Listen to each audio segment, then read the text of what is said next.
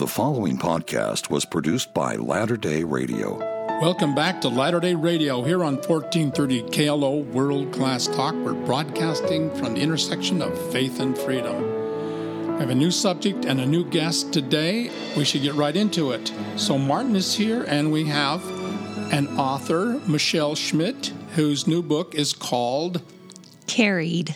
Carried. And we're going to have to explore that title a little bit as time goes on. Hopefully, that will pique your interest. Uh, in life, of course, we have highs and lows. Uh, we pray for and anticipate the highs. We never pray for tests or challenges or trials. No sane person would do that. But sometimes we, we have the high highs and the low lows, and we're going to talk about those uh, in just a moment. Uh, you might know uh, Michelle's husband better than you know her. If you're a big fan, like I am, of the piano guys, then you know who her husband is. Michelle, why don't you introduce yourself and and and tell us how you uh, uh, came to be the wife of a famous musician. well, when I married him, he was not a famous musician. Let's put it that way. well, like the story I told you, uh, Steven Sharp Nelson, uh, I, I, have met him. He's the cellist your husband is the piano player, the yes. one that we see. Yes. There's other guys in the background that we don't see. Mm-hmm. But uh, I went to a thing last year at Steven Sharp Nelson's house, and he told this story.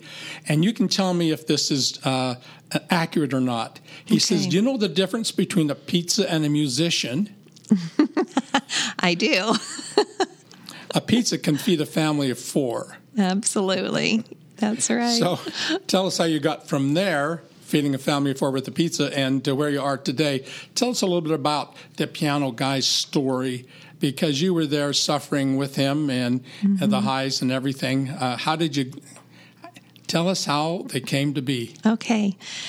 Well, um, when I first, when Jon and I decided to get married, we um, had both just graduated, and he he had considering going into business and we weren't sure what he was going to do. He'd made a tape and his very and then from there a very first CD, which was kind of a new thing because at that point independent artists didn't really do that.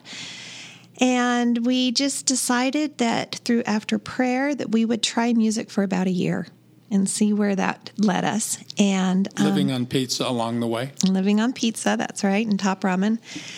And um, after the year, we just kept analyzing it and praying to know what to do, and we just kept feeling like we should go forward. And there were moments definitely where we were ready to quit, and we would receive really strong promptings keep going, keep going. So um, we did that for 20 years, and he put out seven albums and seven books of sheet music, and and Jon had his own career um, performing, and then um, along that way he uh, began performing with Steven. He would have Steven perform on um, as as the cellist on some of his shows. And then Steve was just so talented and amazing and, and so funny. Jon gave him a mic, and as soon as Jon gave him a, a vocal mic, oh my gosh, the, the show just became this comedy act. And, and then from there, um, Steve brought in Al and, and Paul, and the next thing we knew, we were making videos, and that's how the Piano Guys came together. I heard it was because of a piano store that the music video started with the piano stores. Is that right? Is that just one of those uh, uh, Mormon legends? There was a piano store in St. George called The Piano Guys, and Paul Anderson was the owner of that store. And he asked Jon to come make some videos to promote his piano store. And then the videos took off, and then they decided, well, let's make some more videos. And before they knew it, they made a YouTube channel, and then it was called The Piano Guys. And I have a little personal uh, anecdote. I'll make this very brief. I promise to do that. That video, the YouTube video, showed up one day on a young German girl's lap uh, computer screen. She'd never seen it before. Her name was Sylvia Nassauer. She lived in a little place called Munchenroth up uh, in the Taunus Mountains between Wiesbaden and Koblenz. And she clicked on it and then she clicked on it again and she went to the YouTube channel. Before long, she had seen how great thou art. She she told me that she had a spiritual breakdown and wept, and then corresponded with Steven, who, as I understand it, and as he explained to me later, he prays every day to see who of the many emails uh, are sent to him, uh, which one of those he will answer. He answered Sylvia's. Mm-hmm. They had a conversation over a long period of time until finally he said, You know, I can't answer your questions anymore. May I send the missionaries? Mm-hmm. I was lucky enough to be the senior missionary that drove the sisters over there, and in um, February 2017, 2016, I baptized her. And then, then following year, she came to the Oquirrh Mountain Temple where by, by where we live.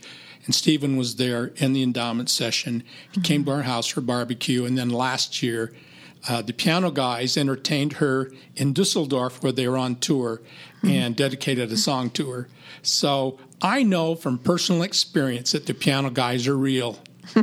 and that they do great work in spreading the gospel and the mes- uh, message of Christ. That's awesome. But things don't always turn out like we plan, do they, Michelle?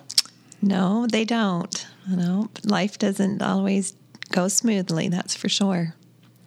And for all those years, you're praying that you'd be successful, that uh, you'd be able to take care of your family and mm-hmm. not just living off of a pizza. Mm-hmm. And so that that prayer was answered.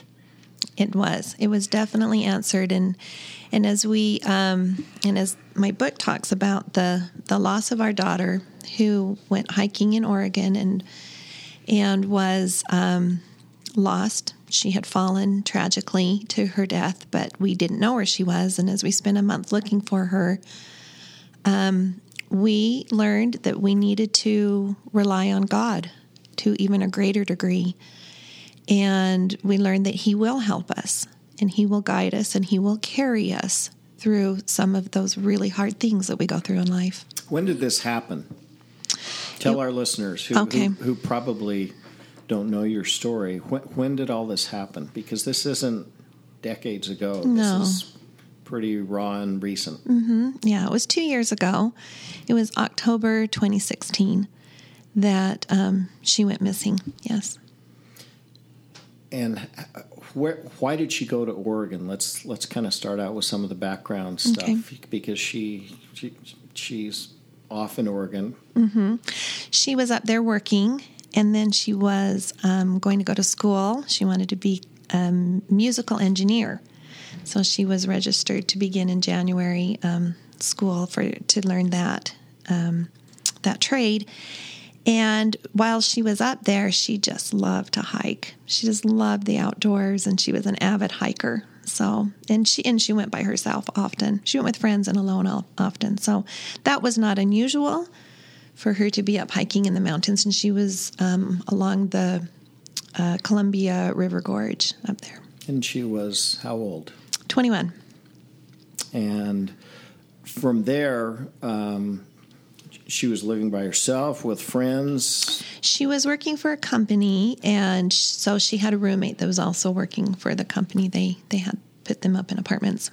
Okay, and so that our listeners can can understand a little bit more about what happened. Um, uh, we've just got a little bit of time here right before our break, but how how was it that she decided to hike alone? Is this a Saturday, just an evening right after work? Give us a few details so so we can, um, as as best understand what was going on. Yes. Well, she probably hiked almost every day, to be honest, and I and she had gone up on a Sunday morning, and um, so yeah, it was it was actually raining and and she had put a Which it often does in Oregon. Yes. and she had put um, like a garbage sack over her for a raincoat and um, because we were actually able to retrieve her phone we were able to see her snaps as she um, went up the mountain and of course she went right off trail and went right up through the right up through the brush and right up to the base of the cliffs so yeah. And then I'm sure she was trying to get higher on those cliffs to get a really great shot. No doubt. And um, bad combination on your own, wet. Um, what a what a tragic outcome. And so later that Sunday, you expected probably to hear back from her, and then didn't. Actually, no. I had talked to her on Saturday, and I had planned to go up and go hiking or camping with her. We'd planned a camping trip. And um, she'd bought a bunch of equipment for it, and we were really excited to get together on Wednesday. So I talked to her on Saturday and said, I'll see you on Wednesday. And so I didn't think anything of it when I didn't hear from her for a couple of days before I flew in on Wednesday. And you still didn't think anything of it. You you still just okay. Yeah, I didn't have any reason to suspect anything. In case you just joined us, this is Latter day Radio here on 1430 KLO World Class Talk. We're talking to Michelle Schmidt about her new book, Carried. It's a Deseret book publication, and as they say, available where all finer books are available, which would be Deseret Book, and I'm sure Amazon.com and a, and a bunch of other places as, as well. Um, Is Carried the full title? What is the complete? Is, is that the full title? Carried. There's a subtitle. Yeah. Um, let's see if I can remember. Um, carried how one mother. Oh gosh, I'm sorry, I can't remember the subtitle. you know what? Hold that thought, and we'll come back with the subtitle after our little break. That'll give here. you a reason to come back after the break so you can find out where you can buy it. That's that's right. What a tragic thing to go through. Um, uh, the loss of a daughter. When we come back from our break, we're, we're going to hear more uh, about Michelle Schmidt's story about losing her 21 year old daughter and how something good can eventually come from something so tragic because um, even the worst things in life sometimes have some kind of a silver lining to, to the darkest Yeah. cloud. That's the great part of this story. It's a delight to have you here, Thank. Michelle. It takes a lot of courage to tell a story like this. Um, Well, it encourages others to know that there's always light at the end of the tunnel, and that is the whole whole, whole message of the gospel. It all ends with a happy ending. Absolutely. Our in, stu- our in studio guest, Michelle Schmidt, the author of Carried. We'll be right back. This is Latter day Radio. More faith affirming podcast content from Latter day Radio coming your way. Stick around. We're back here on Latter day Radio on 1430 KLO World Class Talk. Our guest today is Michelle Schmidt. She is an author, and we're going to tell you the whole title of the book, what it, which is It is How One Mother's Trust in God Helped Her Through the Unthinkable. Carried. carried. I think we're all carried from time to time. So, uh, Martin, uh, you, you and and uh, Michelle can continue this conversation about, and we're, what we're talking about, obviously, is Christ's atonement. Absolutely. Yeah. So, for somebody who's just joined us, um, in 2016, our guest, Michelle Schmidt's daughter, uh, tragically died when she apparently slipped and fell off from a cliff in Oregon. And when we had um, taken our break, you were going up there. She had been um, gone for a couple of days, but you didn't think anything of it at that point. Yeah. So, sort of continue on with your story. Tell us how things progressed from there. Okay. Yeah, we had planned to go um, camping together on Wednesday. And I had spoken with her on Saturday and didn't talk with her for the next, you know, a few days, didn't think anything of it. And then um, the day before I was to fly in, I sent her a couple texts saying, This is what time my plane's getting in, pick me up. Didn't hear back from her, but again, didn't think very much of it. And then as I flew into Oregon and landed and then texted her again and still wasn't hearing back from her, I, I began to think that's weird. But um, I thought, well, I'll just rent a car and drive to her place. And so I did that. And um, as I got to her apartment and um, her roommate answered, her roommate was really surprised because she said, I thought she was already gone with you. She's she's been gone since Sunday. And at that point we were we were pretty alarmed because we thought this is not like her, this is unusual. And that was the moment you you talked to the roommate, and uh oh, she should have been here and she's not. Yeah. And you said it took. I- I'm sure there were searches, uh, efforts made to try to find out where she was. It took about a month or so before you found out that she had fallen. Yeah, it took about a, um, almost a month. Um, there was a, an official search and rescue that occurred um, with a team that was just amazing, and and they were very professional and very. Um, it's something they did all the time: was search for people in the gorge. Unfortunately, and there were several people that there are several that have never been located. But um, And are they the ones who found her, the search and rescue group, or No. did someone else find her? No, no.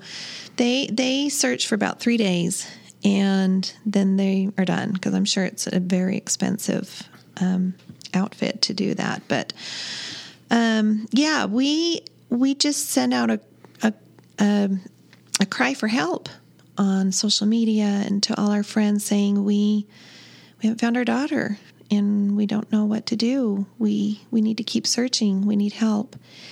And there was a man named John Harding that came up from our um, stake in Bountiful. He had been in the stake presidency there and recently returned as a mission president. And he um, was up there searching and he just took it upon himself to continue the search. He took the lead of it and he was an absolute godsend to us because it's such an, an overwhelming experience to go through something like this. You just you feel like you're walking in a dream. You know, it feels so surreal and you're just trying to function from minute to minute and it just it's so hard to like be in charge of something. You feel like you're in a fog. So it was such a blessing for us to have someone take over and say, "Okay, I'm going to keep going and and helping and organizing this whole effort." And the church up there in Oregon was amazing. They there was the official search and rescue, and then to the side of it were all these tents set up that were set up by the church. People that had just um, come and they had set up stations um, where food was just constantly being brought in to feed the people that were searching. And it was just replenished throughout the day, day after day. And then there was a tent where they had their own maps there one of the members was a general in um, the U.S. Army, and he had he was organizing the people into search groups with GPS coordinates, and and they weren't doing it apart from the official search. They worked together with the official search also. But the search effort put on by just kind people was absolutely amazing. If you're just joining us, Michelle Schmidt's in studio with us on Latter day Radio on World Class Talk 1430 KLO. She's talking about her brand new book called Carried, subtitle How One Mother's Trust in God Helped Her Through the Unthinkable. The unthinkable is that her daughter had fallen in a hiking accident and, and was killed. And Michelle is in the midst of telling us her story about the ongoing search after the official search had, had ended. You know, when you say the unthinkable, I think the worst part of that is not knowing where she is. I mean, knowing that she is fallen and and has already passed is more comforting than not knowing where she is. So there was an experience that happened that was a tender mercy from the Lord that carried me through this experience more than anything. And it was um, the first day of the search as I drove up the um, the canyon to the spot where the search was going to begin. My husband and son had gone up earlier. I was all alone as I drove, and um, the first time I'd ever been there. And as I looked around at the beauty of this place, I was overcome. I, it had rained all the day before, but this morning it was clear and crisp, and the colors were just bright blue and green. And as I took, and the, these waterfalls and these intermittent clouds, I just, I was overcome with the beauty, and I just exclaimed, "Oh, Annie, I can see why you loved this place so much." And she said to me, I know, Mom, isn't it beautiful?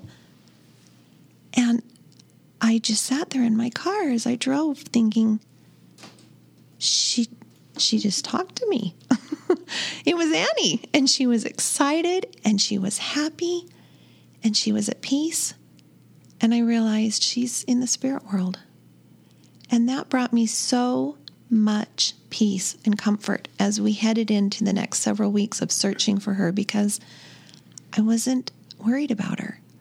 I knew we were looking for her body and and as I had interviews on TV and, and stuff as the as the through the search, I, I was so raw and unrehearsed. I would just say, I believe she's passed away. I believe she's in the spirit world and we're looking for her body. And people would say, How can a mother say that? How could she, why would she give up on her daughter so quickly? And it was because I knew. I knew where she was. And it wasn't to it didn't it didn't take away all worry. It didn't take away the pit in my stomach when someone would call in and say, "Oh, we saw her on Highway I-15 heading towards California." I mean, it didn't take everything away, but overall, it gave me such a sense of peace that she's okay. She's not suffering. She's not suffering. And to me, that was the unthinkable. That was the hardest part. So that was one way that I was carried.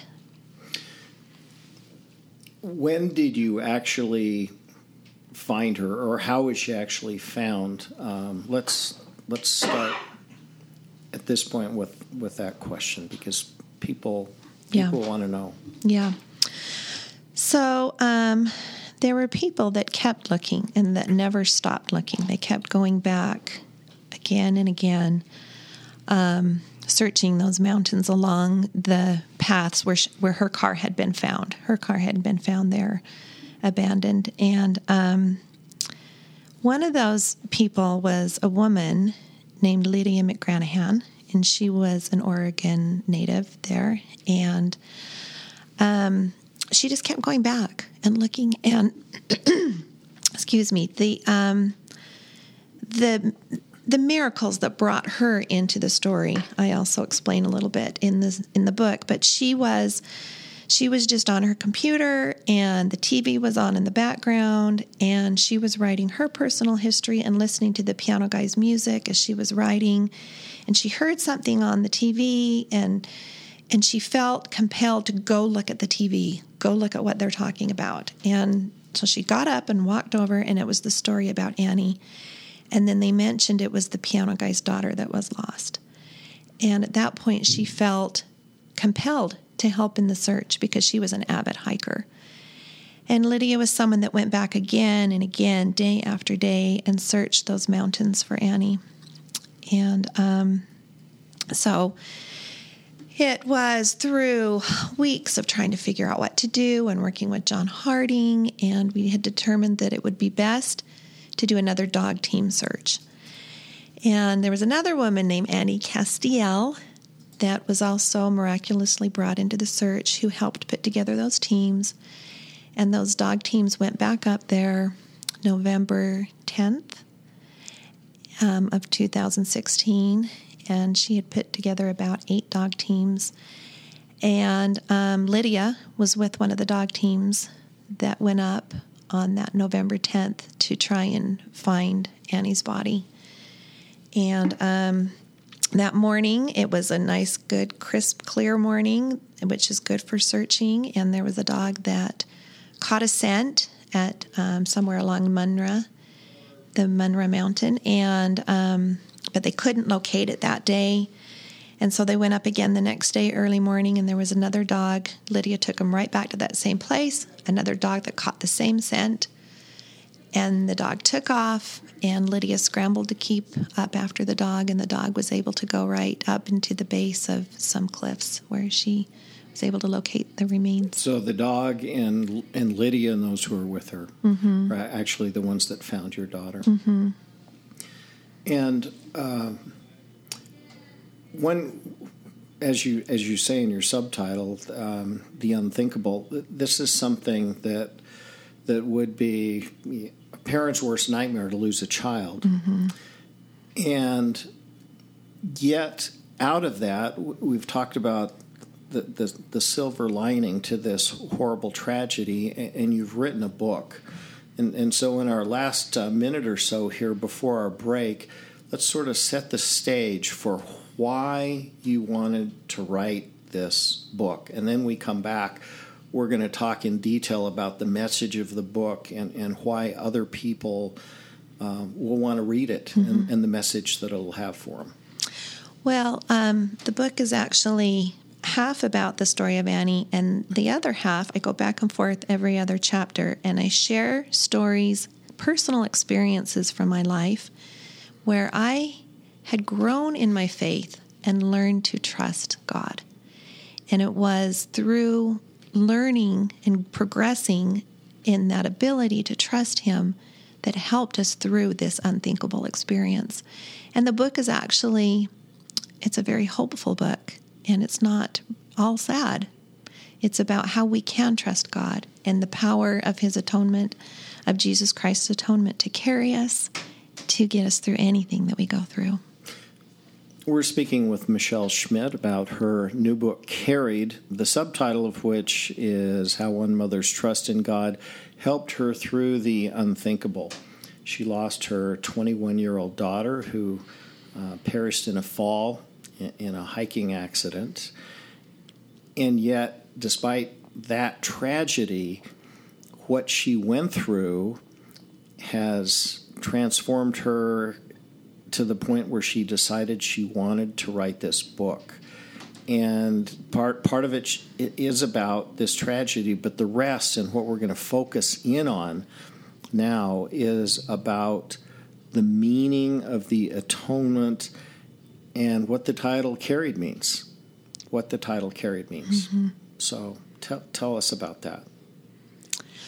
Well, um, I think that um, in life we we have all of us have tragedies and trials and struggles, and as we learn the skill, I believe it is a skill of trusting in God, turning to Him in our sorrows we will feel the power of His ability to comfort us, to strengthen us, and to give us the ability to um, grow in our faith and to go forward.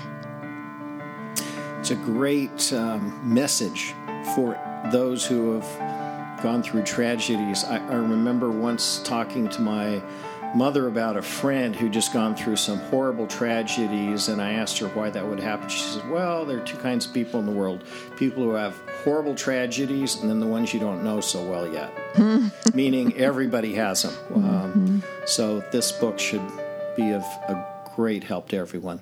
More faith affirming podcast content on its way. We're back. This is Latter day Radio. In studio, Michelle Schmidt the author of Carried, subtitle How One Mother's Trust in God Helped Her Through the Unthinkable. I'm your host, Martin Tanner. With us today, Greg Gerard, Gerard as well, and of, of course, our guest. It takes, Michelle, a lot of courage to go through an ordeal like this. Uh, on the other hand, uh, when it happens, there's not exactly an alternative. I mean, you yeah. are stuck in a horrible situation, mm-hmm. and you get in a car accident, you can fix the car. If you, you know, have your house burned down, you can build a new house. You lose a daughter, you can't bring them back. Death yeah. is a pretty um, a pretty final thing. It sure is. How did you cope with that? That, when you get right down to it, is is sort of the, the crux of of your book mm-hmm. because even if you have the atonement or the assurance from, from that voice that you heard of your daughter that she's in a wonderful place, you still miss her, mm-hmm.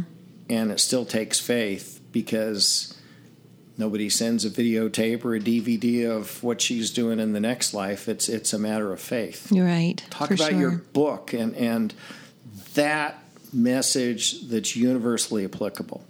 Yeah. Well, I think that um, really the thing that helped me the most is I had spent time in the scriptures, and I want to say specifically the Book of Mormon, that helped me to feel grounded and to be able to stand on a sure foundation of my faith in Jesus Christ and in his atonement and in the resurrection. And um, that was something that I when when you're stripped of everything else, when you when your life is turned upside down and you everything that used to feel normal is no longer normal, you look at what you do have. And that faith in Christ was such an anchor to me that I I would look at well what do I have? I have the resurrection. I know that. I have my covenants with my Heavenly Father and with Jesus Christ. And those are binding and those are eternal, and nothing is going to take that away from me. So that is everything. I have those in place. And it will bind Annie to me, and it will bind me to her, and it will bind my family together, and it will bind us to Christ. And and so that to me was the greatest comfort that was something I had to hang on to when everything else felt like it was being taken away. You know, when you have a crisis, those are the things that carry you through. The the, the superficial things, the uh, you're going to get a new car. What about that new shirt? Somebody going to get a coat? Presents for this, items for that, grocery shopping, uh, projects at, at, at home. All those things, you know, work, even work issues. That just all goes away. Mm-hmm. It's just you get down to, to the bedrock of things that, that are meaningful and, and you've mm-hmm. just you've just mentioned those tell our listeners how those things carried you through why you wrote your book and what you want somebody to understand from it okay well, I mean, it is really unusual that I did this because I'm a, I'm a very private person, and I don't I don't post things on social media. It's just not my style. Um, but I, I, I co-authored this book with my sister Angie Taylor, and she is a writer, and she really had a desire to write this story um, about the loss of Annie. And she grappled with it, and then finally she just came to me and she said, "This isn't my story. This is your story." And I'm like, you're right. So um, we went together and met with the, the folks at Deseret Book, and they were interested in publishing it.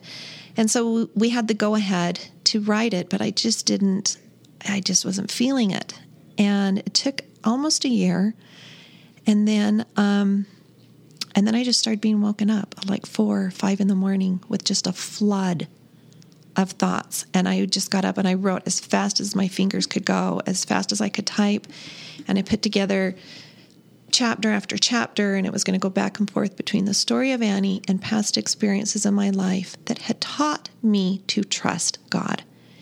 And I believe it's a progression of learning to trust Him. He gives us things to go through, or because we live in a fallen world, we get things that are hard to go through. But as we learn to trust Him, to turn to Him, and to submit to Him, then we um, will feel the strength and His power to get through those things. Hearing your description, would you say you were inspired or prompted to write this the way you did? Um, it felt it felt like inspiration because it was just a flood. In fact, there would be times I'd go back and I'd think I don't even know what's in that chapter because I was just writing so quickly. But um, and I and I used a lot for my journals. And you're a first time author. This, this, is not like your yeah, for sure. 47th book. This right, is... right. Yeah, it was nothing I'd ever planned on doing. but it was it was very healing for me to take this huge experience and to just put it down on paper or you know right in front of me to try and get a, my hands around it. So that was very healing and and I worked through a lot of emotions and things as I as I wrote. And um, so, what do you hope people get from this book? If if you were to just say, you know, the crux of what I want somebody who's going through or has been through some difficult thing, um, what do you want them to know? Well, I would hope that um, every person would come to know that Heavenly Father knows them, is aware of them individually and what their struggles are, and that He's there. He's there to help them. Um, we're not alone, and that um, that as we submit to Him, we will feel joy even amidst our trials. You know, I was doing a, an interview with somebody on the book, and, and, and the guy, I think he really wanted to get something juicy or something a little more um, dramatic out. And he was trying to get out of me, so how did you feel? And how did you feel towards God? And I think he wanted me to say I was angry. They I'm want you to so, say you're angry. I'm so, I was so angry at God, you know? I've never understood that, but Well, and people, I, I guess it's they want they want the sensationalistic Well, approach or something. And I, I understand some people do get angry. They get angry and because they're so hurt and they're so, you know, they, they're aching so badly. But I just thought it, it was not Heavenly Father's fault she went hiking.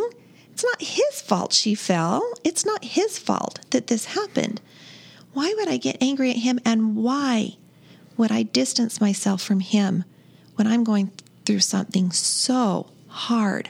I need him. That is that is a great insight because somehow the tendency is if something wonderful happens, you want to be thankful and attribute it to God. Yeah. And for some people, when something really horrible happens, they want to also throw it in God's lap because It's his fault. it's got to be his fault. Right. And, and the truth is, there is free agency. Mm-hmm. And uh, I, I remember years ago tr- tr- struggling with the idea of, of um, free agency, free will, and yet there's a plan. Because, you know, in the church, we kind of believe in both. And I talked to this guy who'd had kind of an amazing near death experience. And, and I said, God, I can't put all this together. He said, Well, haven't you ever had a day planner? And, I thought, oh, okay. You know, it, just just because things are planned out doesn't mean there is no choice. Right. And, and I've come to believe that um, even the tragedies in life are sometimes part of a, a, a life's plan, even though they're incredibly difficult, and even though free agency is involved. Absolutely. And um, Heavenly Father has the power, and I believe He can turn everything to our good. Like I, I could go down the road. Well, he could have he could have enabled her to survive the fall. He could have inspired me to call her that Sunday morning. He could have, you know, of course, of course, he could have. But um, I, I believe that he allows us to use our agency and as we trust Him, He will turn all things to our good. Wonderful thoughts. All things shall work together for our good mm-hmm. if we try to be good. Paraphrase there. Michelle Schmidt, it's been a delight to have you in studio to talk about your book, Carried. I highly recommend it. Thank you. Thank you. This is Latter day Radio, World Class Talk, 1430 KLO. Stay tuned. This podcast has been produced by Latter Day Radio. Visit latterday.radio.com for more information.